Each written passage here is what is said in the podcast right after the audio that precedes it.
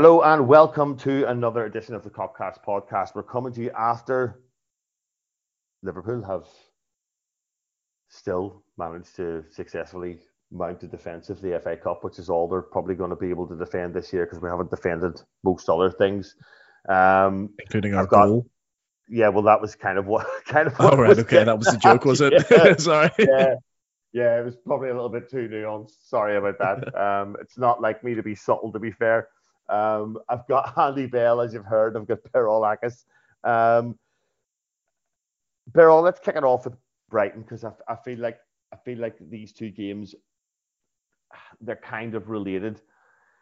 We rock up at Brighton. It's probably our strongest side. We're kind of looking there and we're thinking, you know what? They're dead good. Um, they're really good going forward. Um, I was at the game with Andy actually um, early in the season when they I think it was De Zerbi's first game, I think, wasn't it? it yeah. Was, um, yeah. Crossard hat And yeah, and they were they were very Brighton, but also very unbrighton, where they were quite porous and we created quite a few chances, but they were also very, very good going forward. Um, normally a Brighton game is it's it's possession based and it's very tentative, but this wasn't like that. And then we go there and we are well worse than now than we were then.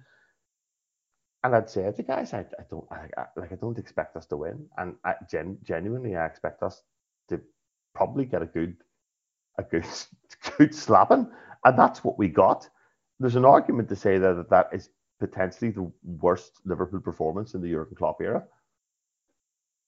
Yeah, I, I would agree with that, uh, and um, and he said it himself. And, um, but you know, people were quick to point out, what was it, seven two against Aston Villa? But that that was a very strange game in which I, I think we conceded like five uh, def, uh, deflected uh, goals, uh, something like that, and you know that it was a very different uh, type of game. At this game, you know, I, I went in with the, with the, the same anxieties, with the same expectations that, um, and and especially when I saw the lineup, uh, and I remember saying in the in, in our app group, uh, I don't think we are a, a, meritocracy anymore because, you know, the midfield from you know uh, with with uh, Thiago, uh, Fabinho, and and Henderson, um, we have seen its frailties, its its weaknesses um, and you know, uh, uh, especially the fact that that uh, they all have the same weaknesses. You know, not not being very very agile, very uh, quick on the first meters anymore, and very uh, quick to turn. Um, and and I, I, thought everyone everyone uh, saw that and, and saw that this was you know um, and especially against a team that is has been so tactically astute. They have a setup uh, they have they practically have a have a have a box in midfield, uh, four players and and one in the middle, and they have another uh, box, uh, and they just find each other, you know, because yeah, we were outnumbered. We were outnumbered all over the pitch, Beryl. We, uh, we, we tried something else, and I'm I'm still not sure what we tried to do. If it was a, a four four two with uh, um, with a diamond shape, or you know, whatever it was, it, it wasn't any good, and and and it, it, it seemed to put people into positions in which you they couldn't make the, the most of their qualities, like um, uh, Thiago in the 10 position. Come on, man, it, this is not where he plays. Uh, this is not where he should play, I would say. And uh, yeah, it, it, it was dreadful. It was it, was horrible. It, was like, um, and and it was it, they weren't very clinical because they are Brighton. It's not as if they're all world beaters. You know, uh, Solly March is having a good season, but it's still Solly March, right? It's not like he's turned into a, a, a, some wonder player who could play at, at, a bigger bigger team or something like that. But uh, but as a team, they, they were so much better than we were. It was it was horrible to see, and uh, and you know, I, I was very happy that we got with uh, until the uh, the half um, without conceding. But you know, what happened after was uh, you wouldn't believe. Clickbait would say. Yeah, it was what should have happened in the first half, to be honest. And yeah. Andy Birrell has a, has a point there. You know, the team you're looking at, um, it's not a meritocracy, perhaps, but I think we all know when things aren't going well and we're feeling a little bit insecure, we we go to the old familiar. We go to the things that are comfortable and the things that are safe. And Klopp looked to go to that. Um, obviously, there are injuries and the squad is short, but there are options and risks to be taken there. Other people might have the and it's easy from the outside looking in when you're not emotionally involved in that in that decision making. But other people might be looking like we often always do and go, why not just throw him in? It can't be any worse. Why not just throw him in? It can't be any worse. And how many times have we had that conversation over the years? Football fans in general, and managers consistently always go back to their tried and trusted, particularly when they're going through a difficult period. Yeah, tried, trusted, and most physical as well. Um, in terms of in terms of height and in terms of strength as well. You know, he likes to pack that midfield with Fabinho and Henderson, both over six foot. Um, both in their heyday were able to get around the pitch, but also provide physicality in that midfield. And for a wee lad, Thiago's the same. You know, he can really put himself about. And there's a little bit of an issue when you play Keita in that regard. There's a little bit of an issue possibly in his mind when you play Bajcetic in that regard. I'm sure we'll come on to talk about that after his performance. But but Andy, there's also an issue in that regard when you play Elliott. So that Absolutely. really stack up for me. No, completely. But with Elliott, you know, he's in a kind of weird position because he's maybe not quite physical enough right now to play in the midfield, and he's not quick enough to play in the wing for a Jurgen Klopp team, or certainly with uh, certainly not playing the wing for a Jurgen Klopp team, given what we've seen from ever since you know we got Lallana and Firmino and Coutinho off the wings. Ever since that, it's been lads with pace, and there's been no um, there's been no compromising on that really. So it's a little bit of a strange one, and I think Elliot's had a, a little bit of a tough time of it from our supporters this season. I understand that um, what he's been offering hasn't quite been good enough, but he's not picking himself. And at the end of the day, you know, you look at Thiago now, similar height, similar sort of stature, but Thiago can handle himself and he's strong and he's.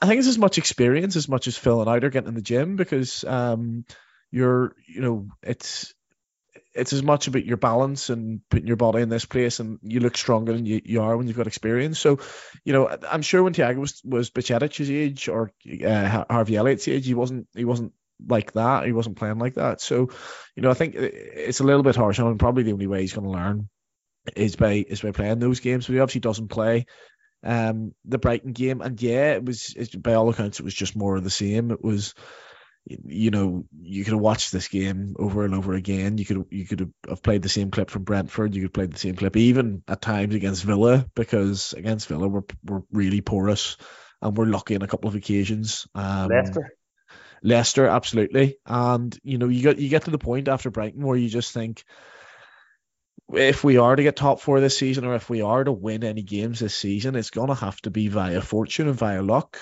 and teams are going to have to miss loads of chances against them because by God are we going to give them loads of chances. Um, and it was the exact same. We're nil nil at half time, and we're lucky, and everyone's saying, you know, Liverpool should be relieved to go in at nil nil at half time. So after having had the fortune of riding that storm to still go out and get hammered 3 0, um, just speaks volumes for the performance. And um, yeah, I think it probably it probably does go down as rock bottom. Um, there's a conversation about the COVID season where we, we lose one 0 at home six times in a row, and but even within that, we had a couple of good performances against Spurs and West Ham. I mean, this right now it just looks like a team that's uh, that's completely finished, completely dysfunctional, and but for the the the the breath of fresh air that was Tuesday night, um, I think we, would be sitting here a lot more miserable than what we are right now. Yeah, Beryl, I think you know Andy points out those the, the six the six defeats in a row at Anfield, wasn't it? Isn't that what it was? It still seems mad, right? Yeah. And like Burnley are in there and like just, just absolute nonsense. Burnley, Brighton, Fulham, Everton, City, and something else. Somebody else shit. Um, but at that time, there were legitimate reasons that you could point to to understand why we were what we were. We had like the most catastrophic injury crisis that probably any Premier League team has ever experienced. we had Fabinho and Henderson playing centre half at one point, and I think even at, at that, that I think that was the stage where one, if not both of them, broke down. So we ended up having to revert to, to Phillips and Rhys Williams. Is that his name? Can I yeah. even remember that? You know, we played so, that against so, City, Fabinho and Henderson at centre half, and they beat us four one. Ah, yeah, do you know? you know? So so and then obviously what that does to your midfield and how that compromises the midfield area. But yeah, um, this is slightly different. Yes, we have we have injury issues, but they're they're not at the same level, and we've we've seen this coming because that season we started off really really well until those injuries kicked in. Um, we've been seeing this performance coming for quite some time. Uh, but let's just move the Wolves. Okay, it is what it is, and it's fine. We move the Wolves, and it's really strange, Beryl, because although the personnel is different, and I was looking at it a little bit like this is this is just get anybody on the pitch, protect protect and trusted, and listen, whatever happens, happens. I'm not that bothered one way or another. We've got bigger issues here we have to deal with. But we looked like we looked like Liverpool. We looked like a team that were difficult-ish to play against. Now, obviously, the bar's low this season, but given the personnel, difficult to play against. Wolves, first time in ages, a team weren't able to run directly through the middle of us and expose us. And it for me it looked more familiar, particularly the the the of kind of high pressing midfield role where he kind of joining in the front three, making it difficult for them to play out. And that was evident from very early on. So personnel wise, obviously there's changes, but do you think that we went a bit more conventional in relation to what we're used to over the last kind of four or five years? Um, you know, we've suffered.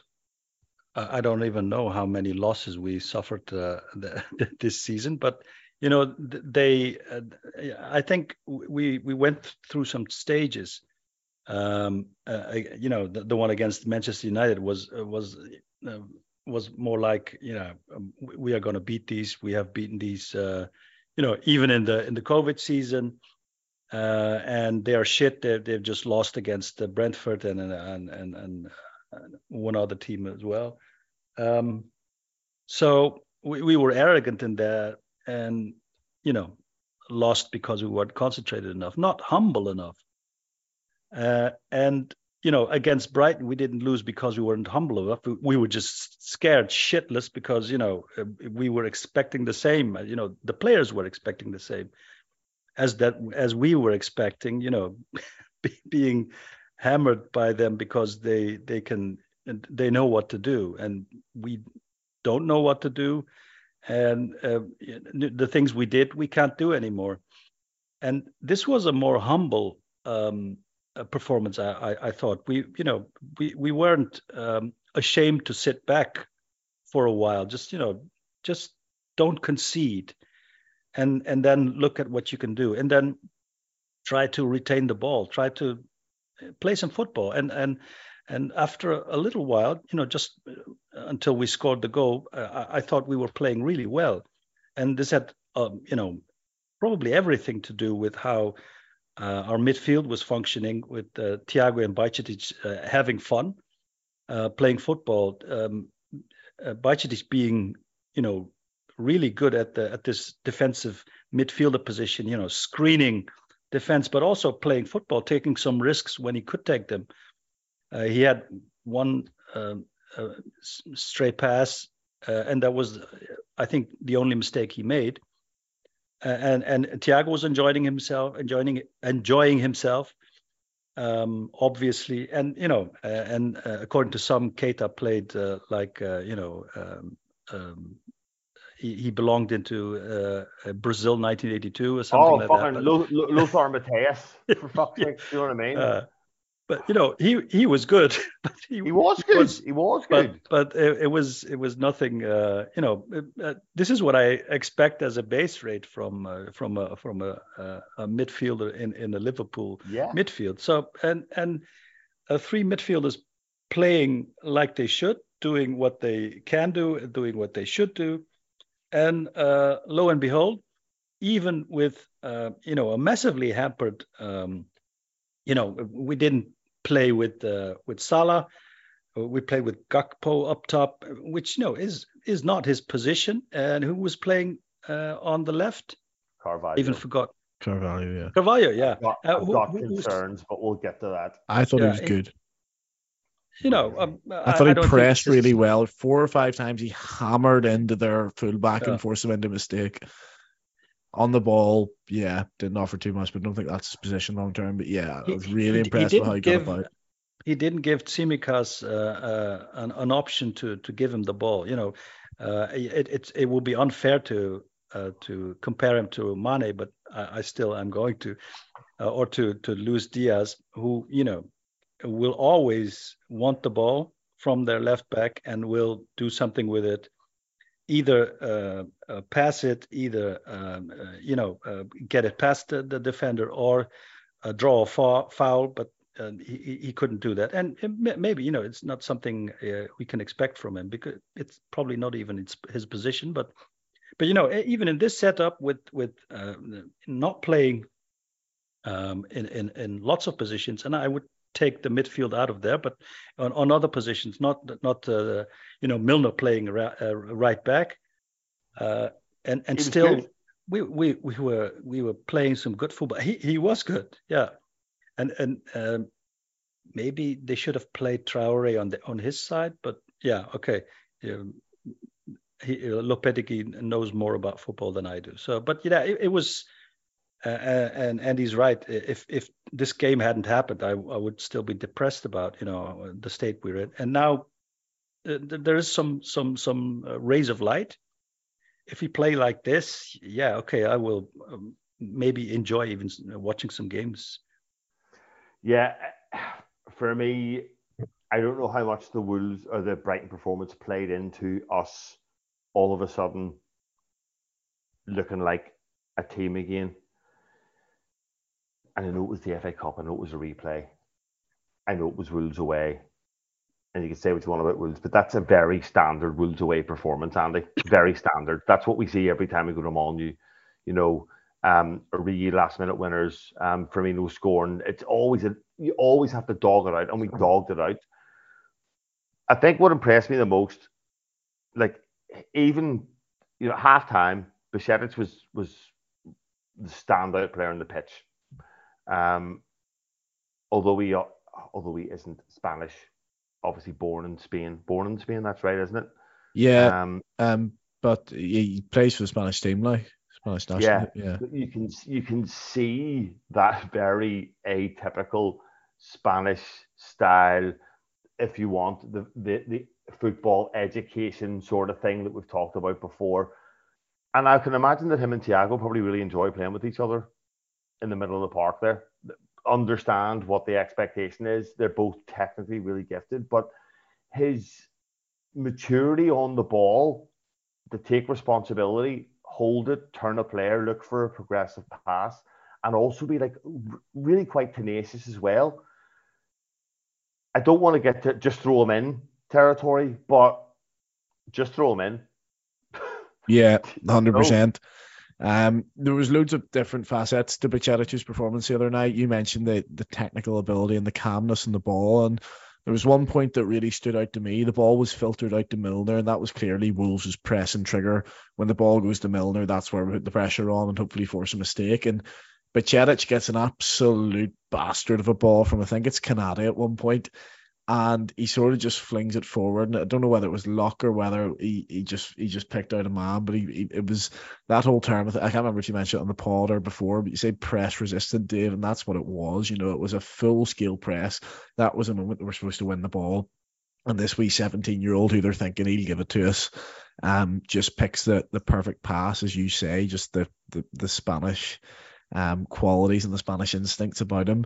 And that was so impressive. And there's another moment where he's pressed with his back to goal, or uh, sorry, he's, he's, he's facing our own goal, and he does the little Thiago turn with the outside of the Is boot. this where he gets? This is where he gets fouled afterwards, isn't it? I think he maybe gets fouled afterwards, yeah. Um, and he was he, he was he was brilliant all night, and he was part of eh, some of his fouling was really good as well. I don't think we've fouled anywhere near well enough this season. I think either We we're not fouling at all. Fouled really well. We I fouled like, why, unbelievably well. why, why have I not seen the yellow card yet? Yeah, Why not? Because it's the foul before the foul that gets the yellow Exactly. card, wasn't it? it you have to time your fouls perfectly. If you time it when it's clearly a promising attack, you're going to get booked, and then you're going to be in eggshells for the rest of the game. Simultaneously, if you don't foul, which is something I shout all the time at games, I'm like, don't foul, don't foul, because half the time it lets them off the hook. But that hasn't been the case this season because you'd say don't foul, and then they just run through our midfield. But um, yeah, Milner just about gets away with one early doors, but Chedic does, Tsimikas does. And what killed us in the end, and what got their crowd up for it, was he gave them a ridiculous yellow card early doors. And me and the guy next to, uh, next to us turned around to each other and just started laughing because they were right to be fuming because some of the shit we got away with compared to that one was was quite funny. was And then the- Traore, right? I think it I think it was tra- yeah, Yeah. did he, yes it was Traore bring down Tsimikas. It was Um, almost like the ref was taking this, you know, that cumulative foul where I'll let Yeah. the whole team get away with Yeah. X amount of fouls before I give you the card. He just applied that to the game in general. Yeah, yeah. You know, so so the that tenth so, foul, I'll give a yellow card no matter who it is.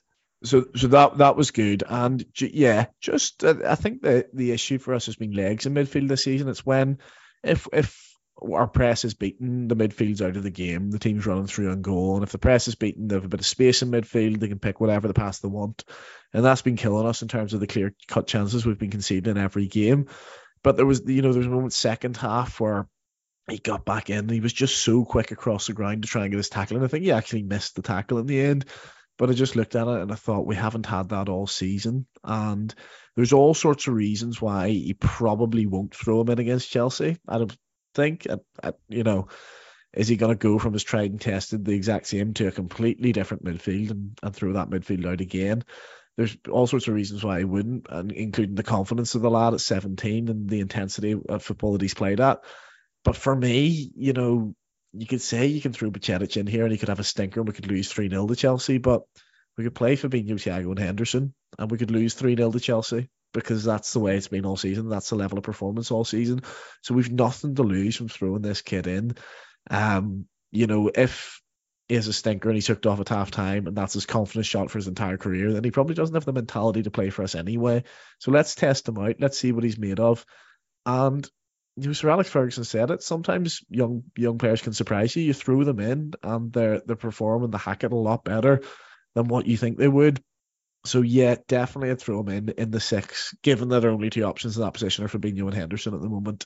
Um, I was so so impressed with him, and as we one other player, I just want to mention dead quickly, um, because we probably won't have the time to talk about him, but I was quietly impressed by Cody Gakpo, and I know we'll probably hold him to um a lower standard than the rest of the team while he integrates, and we'll give him a little bit of time to get used to things and the pressing and the positioning and how he links with the front three or whatever. But he was a really good, just sort of wall pass for us at times, and we were able to just hammer it into feet, and he would find a turn or he'd find a flick. Or he'd engineer a little bit of space by manipulating the ball, um, which ended up creating a couple of half chances for us in the first half.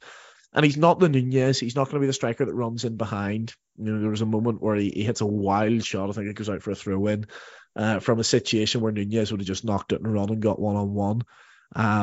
And you know, he, you can see he's desperate to get his goal, but there were there were some things about his performance. And Beryl says he won't play down the middle, and I'm not convinced he'll play on the left. I think it'll be like a kind of number ten where he played for the Netherlands. But there was enough there for me to see, right? Yeah, you're a, you're a really good footballer, and this is going to click for you at some point. Yeah, Beryl, interested in your thoughts on Gakpo. I Andy's made a couple of like Nunez comparisons or non-comparisons there. I kind of felt like I was getting like subtle Firmino vibes, but if if he had have made the pass instead of taking the shot on maybe two occasions, I would have looked at that and thought that that is the pass that Firmino would have played. I think the one you're talking about, Andy, the wild shot. I think there was just a lovely little pass into somebody's feet for for an attempt right in goal. Um, there was another one he, he smashes over from a pretty narrow angle where he plays a nice one-two, I think. And Firmino, I don't think there's a pass on, right? But Firmino takes Firmino takes the unlikely pass rather than the unlikely shot in that occasion. And if he had done like those two things, I think there were comparisons there. You're right, Andy. He's not the player that, that's going to run in behind. He's well, and let's be honest, you know, Nunez is very much that player, so we don't really need another one of them. But they're all. You've obviously seen a lot more of them than we have. He's played left hand side for God, PSV. PSV, yeah. Um, and been really, really effective. The numbers speak for themselves. But he's also played that kind of withdrawn striker role for the Netherlands in the World Cup, which he, he impressed from also. Like, I found the signing really strange based on what we already have in that area of the pitch. But like, how do you see him fitting in? Yeah, uh, you know that shot is exactly Cody Gakpo, and and this is why he I don't see him as a as a 10 or being you know successful as a 10. Uh, he's still young, so maybe he can be uh, further educated to to to be um, effective in that role. But he, you know, he that's what he doesn't have. That you know the the the little pass, the the assist, the the through ball.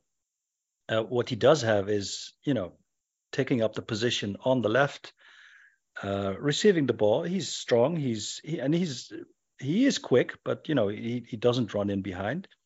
He wants the ball into his feet. But he's fucking he's fucking huge too. Yeah, he he's big, he, but like he's what six four or something. But you know, if if um, if he were to fight, uh, Nunez would win. Um, it's it's it's a different sort of strength. He he's uh, you know he's he's very lean and uh, you know he could get uh, stronger. But I, I, don't know if that would make him a better player. Um, but you know, he, he he definitely has the frame, the build to to be uh, to be effective as a as a nine, you could say, or maybe even as a as a shadow striker. You know, but you know, if he would play on the on this uh, ten role, then you shouldn't expect him to give the, the through balls. You should expect him to get into the uh, to into the box and and score um, but you know shooting is is uh, something he does really really well. You know this crazy shot he has pulled it off quite a few times at PSV it and and this is why he uh, thought he could you know at least try it. And uh, it, it, was a, it was a really bad shot bad shot. But uh, he, he will pull it off. You will you will see. But what he does best uh, did best is again playing from the le- left wing. Um, and uh, you know giving really good crosses um, um, you know every type of cross with left and with right but mostly with right and, and his his dead balls. We, at some point we had a dead ball and uh, uh, and when i saw thiago would take it oh yeah i knew exactly was, what he would do. It was a little chipped ball over the top yeah, rather than that's what thiago does yeah. Yeah, yeah. Yeah, and and you know how he impressed at the World Cup as a as a sort of second striker uh, was exactly because of he, shot a few times very surprisingly out of the box. I, I think even um, yeah. against Ecuador. Yeah, this was a you know very surprising shot, and and he scored a header, which again you know arriving late uh, second post, uh, etc. You know, he, he, could do stuff like that. But if you want him to be effective, he should play from the left wing. So, and we have Luis Diaz, who is, I think, uh, um, a much better football player, a much better left winger. Um, and we um, have and we have Diogo Jota. Yeah, but I, I, think Jota could could play it uh, through the middle as well. But yeah, again, someone who is better at the left wing. So it, it is a bit of a strange um, I think uh, we, we talked about it uh, last time uh, we were together on, on a podcast, and I said it, it, would be a mistake if we don't get a midfielder in, if this was the money we have. Yeah. It looks like it, but you know, hopefully not. And and then I think it might be a mistake, but uh, at that moment we also concluded that it's probably it's you know, the opportunity to get him now and not let him go to um, you know Manchester United or whoever else wanted him uh, was probably uh, something they thought, okay, let's get him in, and maybe they're expecting Jota to go, or I don't know who else. Um, so you know, some there, there, might be something we don't know, and and they think they they need that left winger. But uh, uh, until so far in his career, he has been um, most effective uh, as a left winger, and you know he could do a job there. But uh, and and uh, I thought he played uh, relatively well for in a position he he you know isn't isn't at his best at. Uh, and you know he he will have his worth. He will score goals. He will give assists, uh, and we'll yeah. see what else. Yeah, he's, he's obviously a very good footballer, um, and and we just don't really know where he fits in yet. And Andy, that brings us to the the goal scorer, I suppose, where he's a really good footballer. We just don't really know where he fits in. Um, he's arguably his best game in a Liverpool shirt. Um, I I don't know.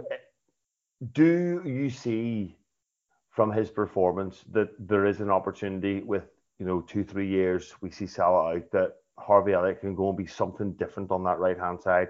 And the other thing that I did also want to ask you about, which I'm going to ask you about now before I forget, despite all of the like weird FSG out Twitter madness and let's have a fucking um, online like walk to the ground protest with flags from from the Albert. It's like yeah, lad, you'll be walking about twenty meters, seventy steps to the ground. We'll protest for approximately forty-five seconds.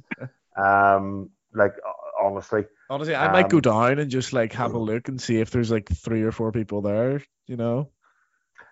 Yeah, maybe there's just be a few people carrying like iPads with all of these, all like a Twitter. What are, what are those things Red. on Twitter now?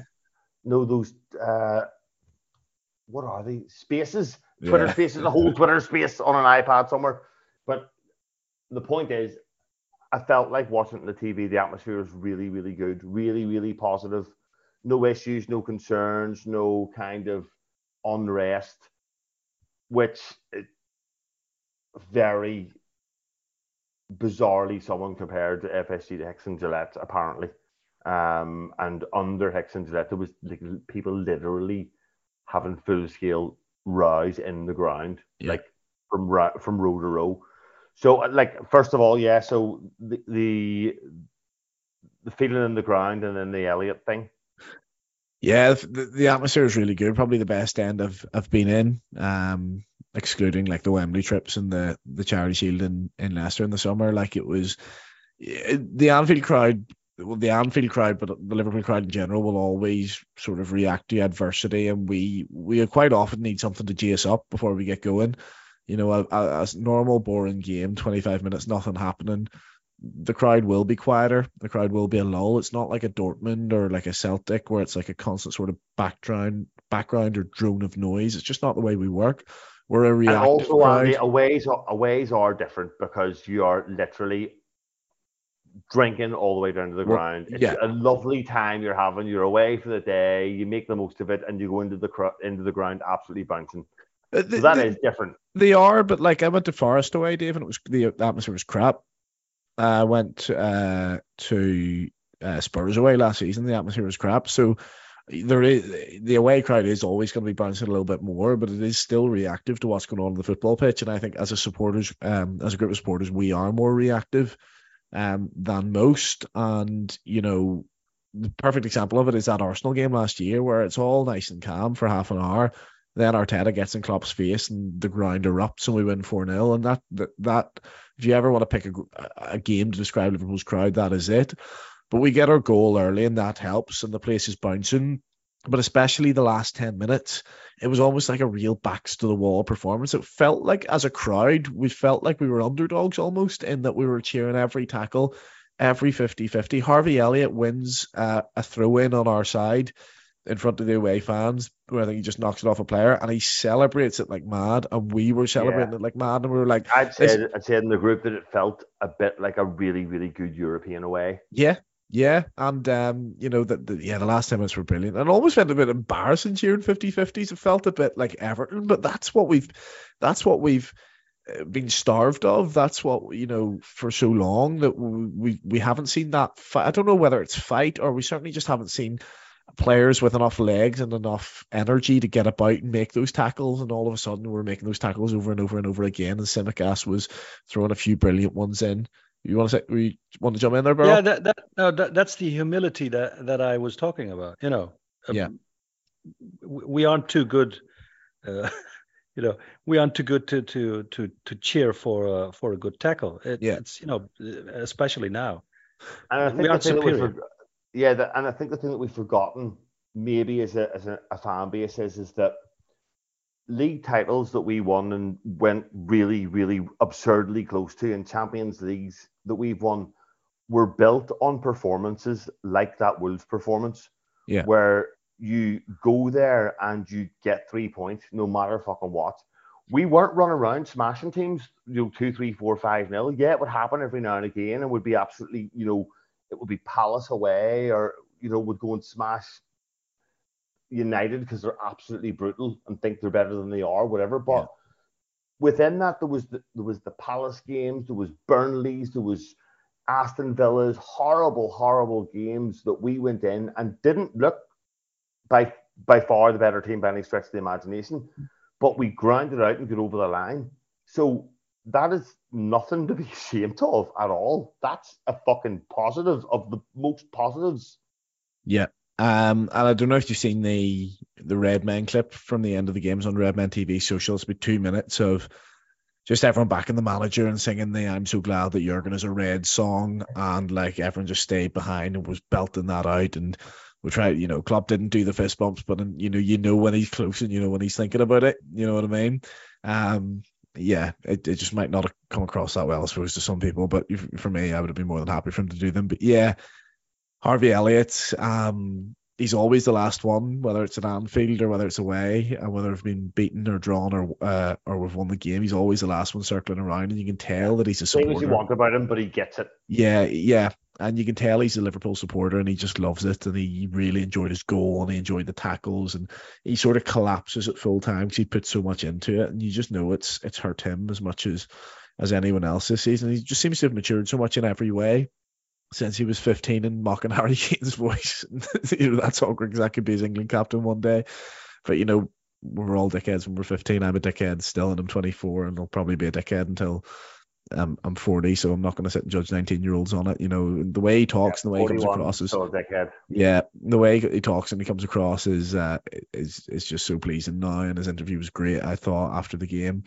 Um, and and yeah, he's in that weird position, uh, literally in that weird position where he's, from what we understand from Klopp wingers, he's not quick enough to be, but he's not quite physical enough to be in the midfield. But simultaneously, he's just a brilliant technical footballer, and we'll have to find a way of fitting him in somewhere. Similar to the argument about Gakpo, he's too good a footballer not to have a, a defined position for him, or just to leave him out because of how you ideally want to play. So he he will get his games, and um, yeah, there was something I was going to say about the crowd. Um, again, oh yeah, it's just the, the point on the on the on on the Klopp song at the end, and like you've got, it is sort of internet virgins and whatever, but you do get you've seen a little bit of like, and it's not the Klopp's been beyond criticism this season, far from it, but you've got like there's been a few, there's been a bit of a Klopp out sentiment from some people, and I remember there was a little bit around the um around the COVID season when we we lost the six games in a row but you know, for me, that just shows the difference. And it's not like obviously it's not match going fans versus non-match going fans or Scousers versus non-Scousers. Like three years ago, I was getting over once a season. Now I'm getting every game. I'm no better a supporter now than I was three years ago. But the the, the fans in the ground and you know fans like ourselves who come on here and talk about it and if genuinely Liverpool Football Club at the at the core of our hearts, you know, we're there to support the players. We're there to, you know, we genuinely care. Um, and I think sometimes there's a little bit of a romanticism to a struggle as well. I think I tweeted about this this morning where we see Manchester United fans protesting against their owners because they have a genuine reason to. They're taking dividends and money and loans out of the club to pay off their own debt. We protest against Hicks and Gillett for similar reasons. You know, this idea that you protest against owners because you want a few more quid for transfers doesn't sit right with me. I think protests should be saved for you're on mute. Totally. And again, you know,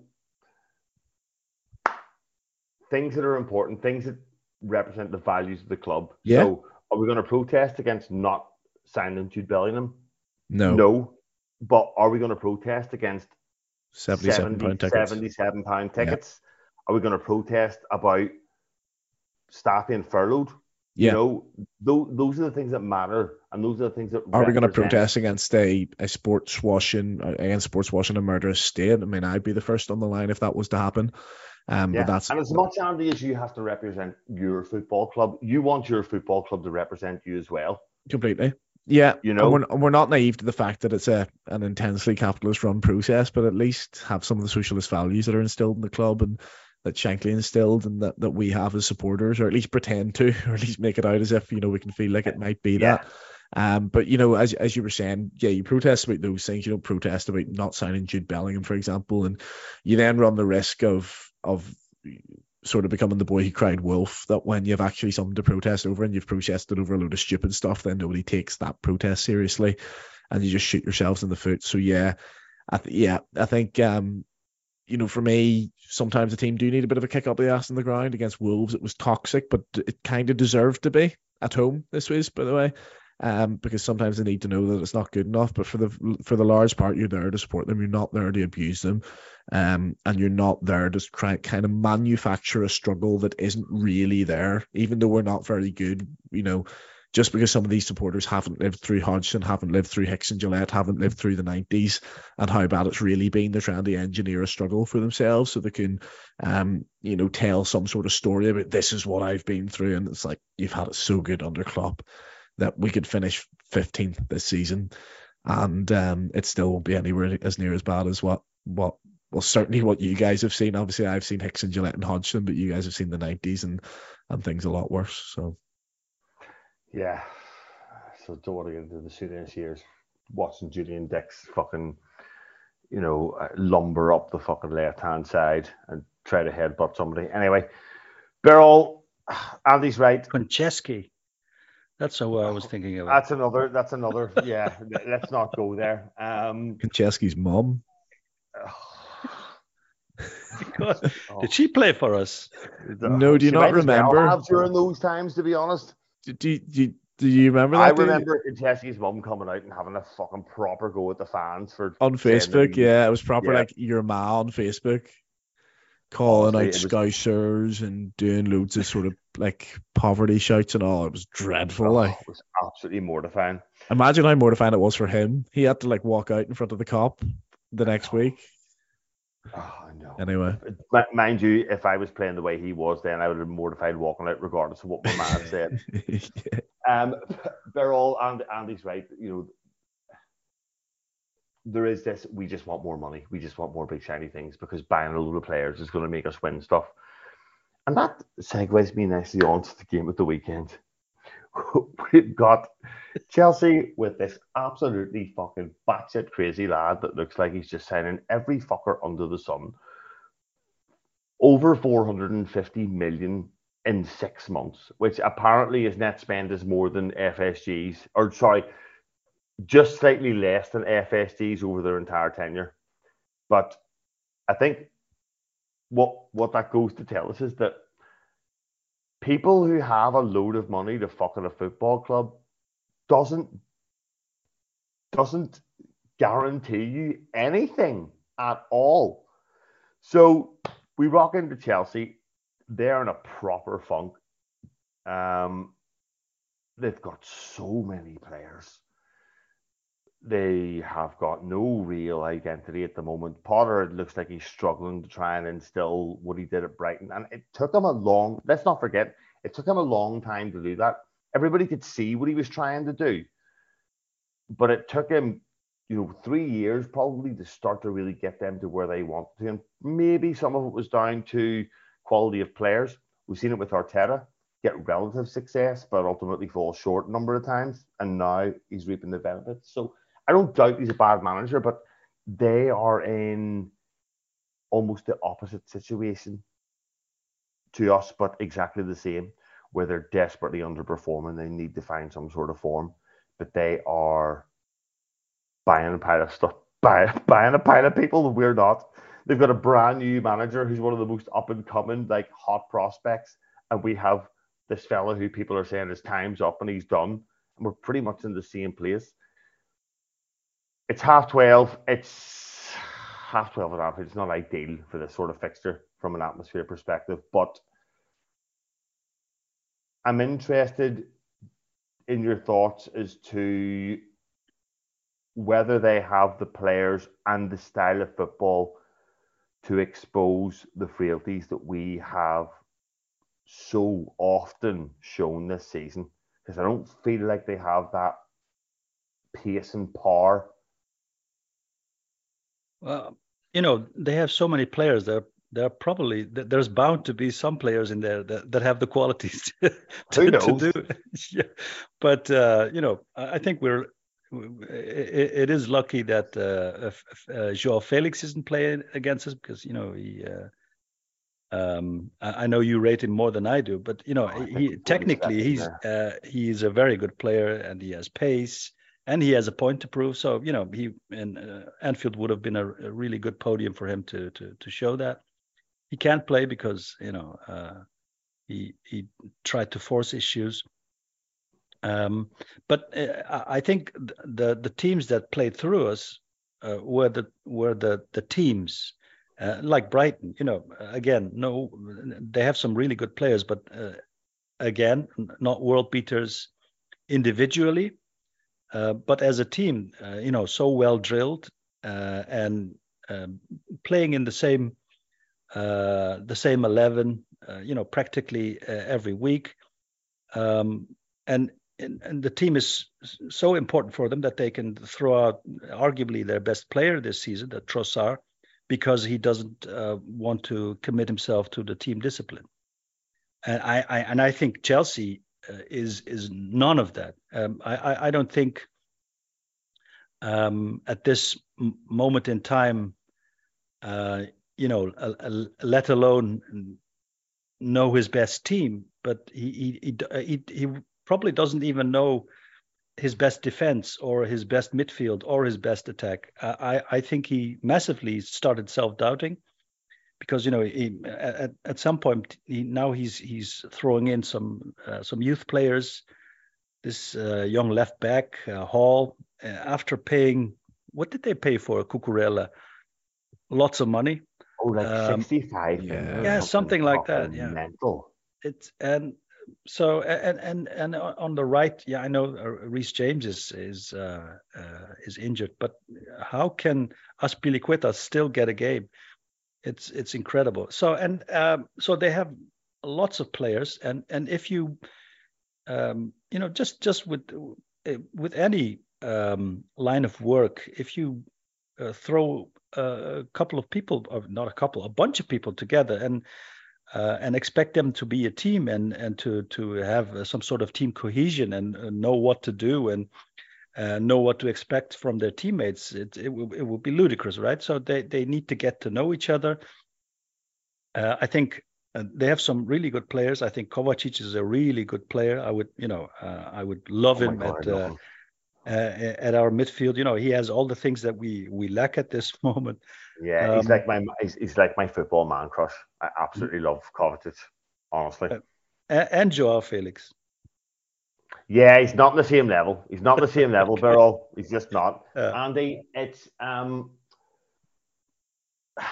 it, it is a strange, it's a strange game. I kind of feel like in the league, the best performance I can remember is is obviously City at home, but yes, we get the result, but it, it's the best performance. We have control. But I almost feel like that was a little bit of a throwback to just have the ball. Have the ball. We'll defend really well. We'll close the space. We'll press in the midfield rather than high up on most occasions. And we will absolutely expose you on the break.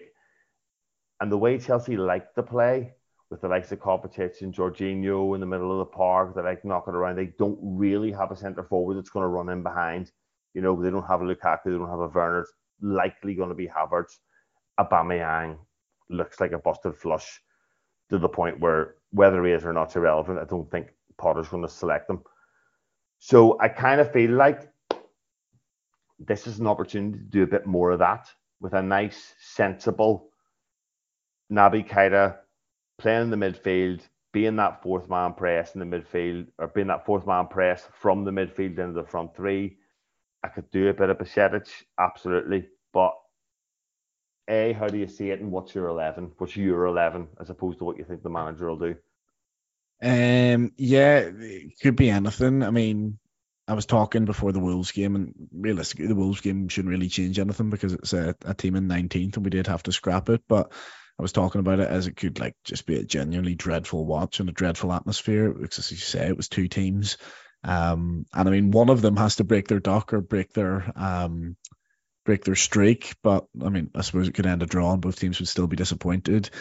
So I'm not really sure how it's going to play out. Honestly, Dave, I, I, I, I have no idea who, who's going to line up for Chelsea. I saw Kante was back in individual training. Surely he's not going to come back for his customary return against Liverpool. So. Um, you know, so as you say, yeah, they've knocked an awful lot of pace in behind, so we can probably push the line up quite high and try and squeeze the game as much as we can. We've been doing that anyway, and you know the midfielders still haven't been able to get about the pitch. But I would pick the same midfield as started against Wolves.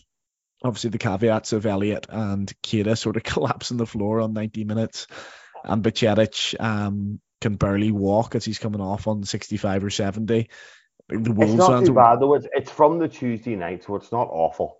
True. Um, the Wolves fans were booing Bajcetic as he came off as if he was time wasting. It's like no, he literally just can barely function at the minute.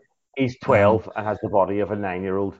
Yeah. And, you know, it's all well and good us sitting here saying it. And I would go for those three in midfield, but obviously Klopp has to consider the sort of boring things that would be popular. And that is, uh, you know, after Tuesday night, is there a possibility that we have to um, sort of book in three substitutes there in midfield? And he may want to do maybe maybe book in two of them and and commit to even a Henderson playing 90 minutes, which certainly won't be popular.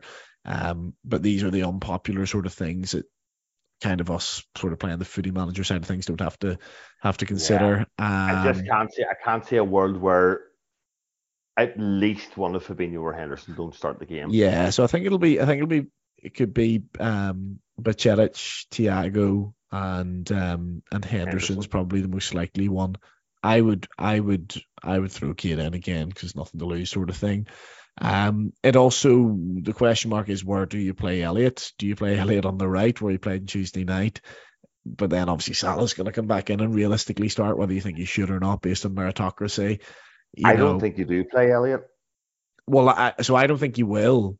Um, I would possibly look at Darwin's due to be fit, right? Well, if Darwin's fit, you have to go with a, with with Salah and Nunez, and you probably throw Gakpo in. You're not going to throw Elliott on the left, are you? Unless you do Elliott right, Salah central, Nunez left, which seems like a lot of faffing about just to fit Elliott in a position where we ultimately don't think he's going to play for us long term. Yeah, it feels like doing a jigsaw puzzle the wrong way around. That. So I think he, I think what he probably will go for is Bajcetic, Keita, Henderson, Salah, Nunez, Gakpo. Um, Thiago. What did I say? Bajcetic. Keita Henderson. No, Bajcetic, um, Bajcetic, Thiago Henderson, sorry. Um, Gakpo, Nunez, Salah. I think he'll change the fullbacks back to his normal ones, which is fine because I don't think the fullbacks have been particularly well. There's the debate over Trent, but I don't think they've been by anywhere near our worst this season. He'd bring the goalkeeper back in, and actually at this point, I'd I'd, I'd give Konaté Gomez another run because I think it looked quite good, and I've been Gomez's biggest critic, and I'm a massive fan of Matip. I know you are as well, but you know he's not been um he's not been immune. He shouldn't be immune to criticism over the last couple of weeks either. So there's no reason for not for not giving Gomez a go. And um, yeah, yeah, why not? I thought Gomez played okay the other night. I thought he did well. I think Matip was also maybe a little bit harshly treated due to one like horrendous pass. Um, but yeah, he's not been at the level. I just think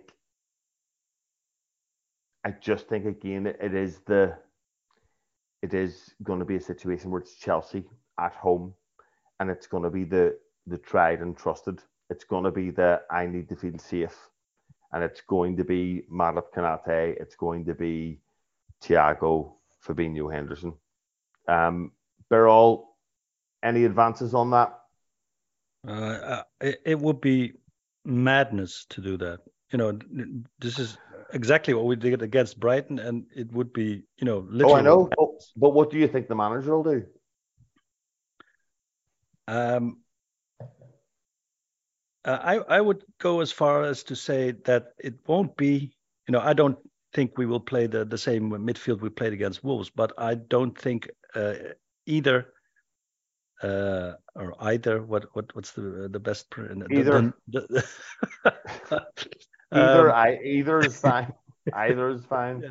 It's it's the American way, I like to say either. So so I'll say either. Um, but um, I, I, I don't think we will play uh, Fabinho, Henderson, uh, Thiago as well. I, I I I can't see that happening. If that happens, I I I uh, I don't know what I what I will do. I won't do anything, but uh, I will be massively frustrated because I will know that the same problems will return uh, right away. I I would, you know, but maybe I'm uh, a bit of a romantic, and uh, I, I, would play uh, with with Elliott. I would play with Elliott in midfield. Uh, okay. Um, because uh, if you play with, you know, the way we played with Bajcetic and Thiago, if you play that game, you you don't have to have, uh, you know, um, massive amounts of of physicality. Uh, on you, on you on could, the flip you, side, yeah, you could do Bajcetic, Thiago, Elliott with like a double pivot, which he will absolutely never ever do. No. That will never happen in the history of Liverpool Football Club. But anyway, he, yeah, he, he, he, tried something like that against no against Brighton maybe, but never mind. But you know, I, I don't think that will happen. But I I I, I would go uh, with uh, with what Andy said for our midfield, uh, and yeah.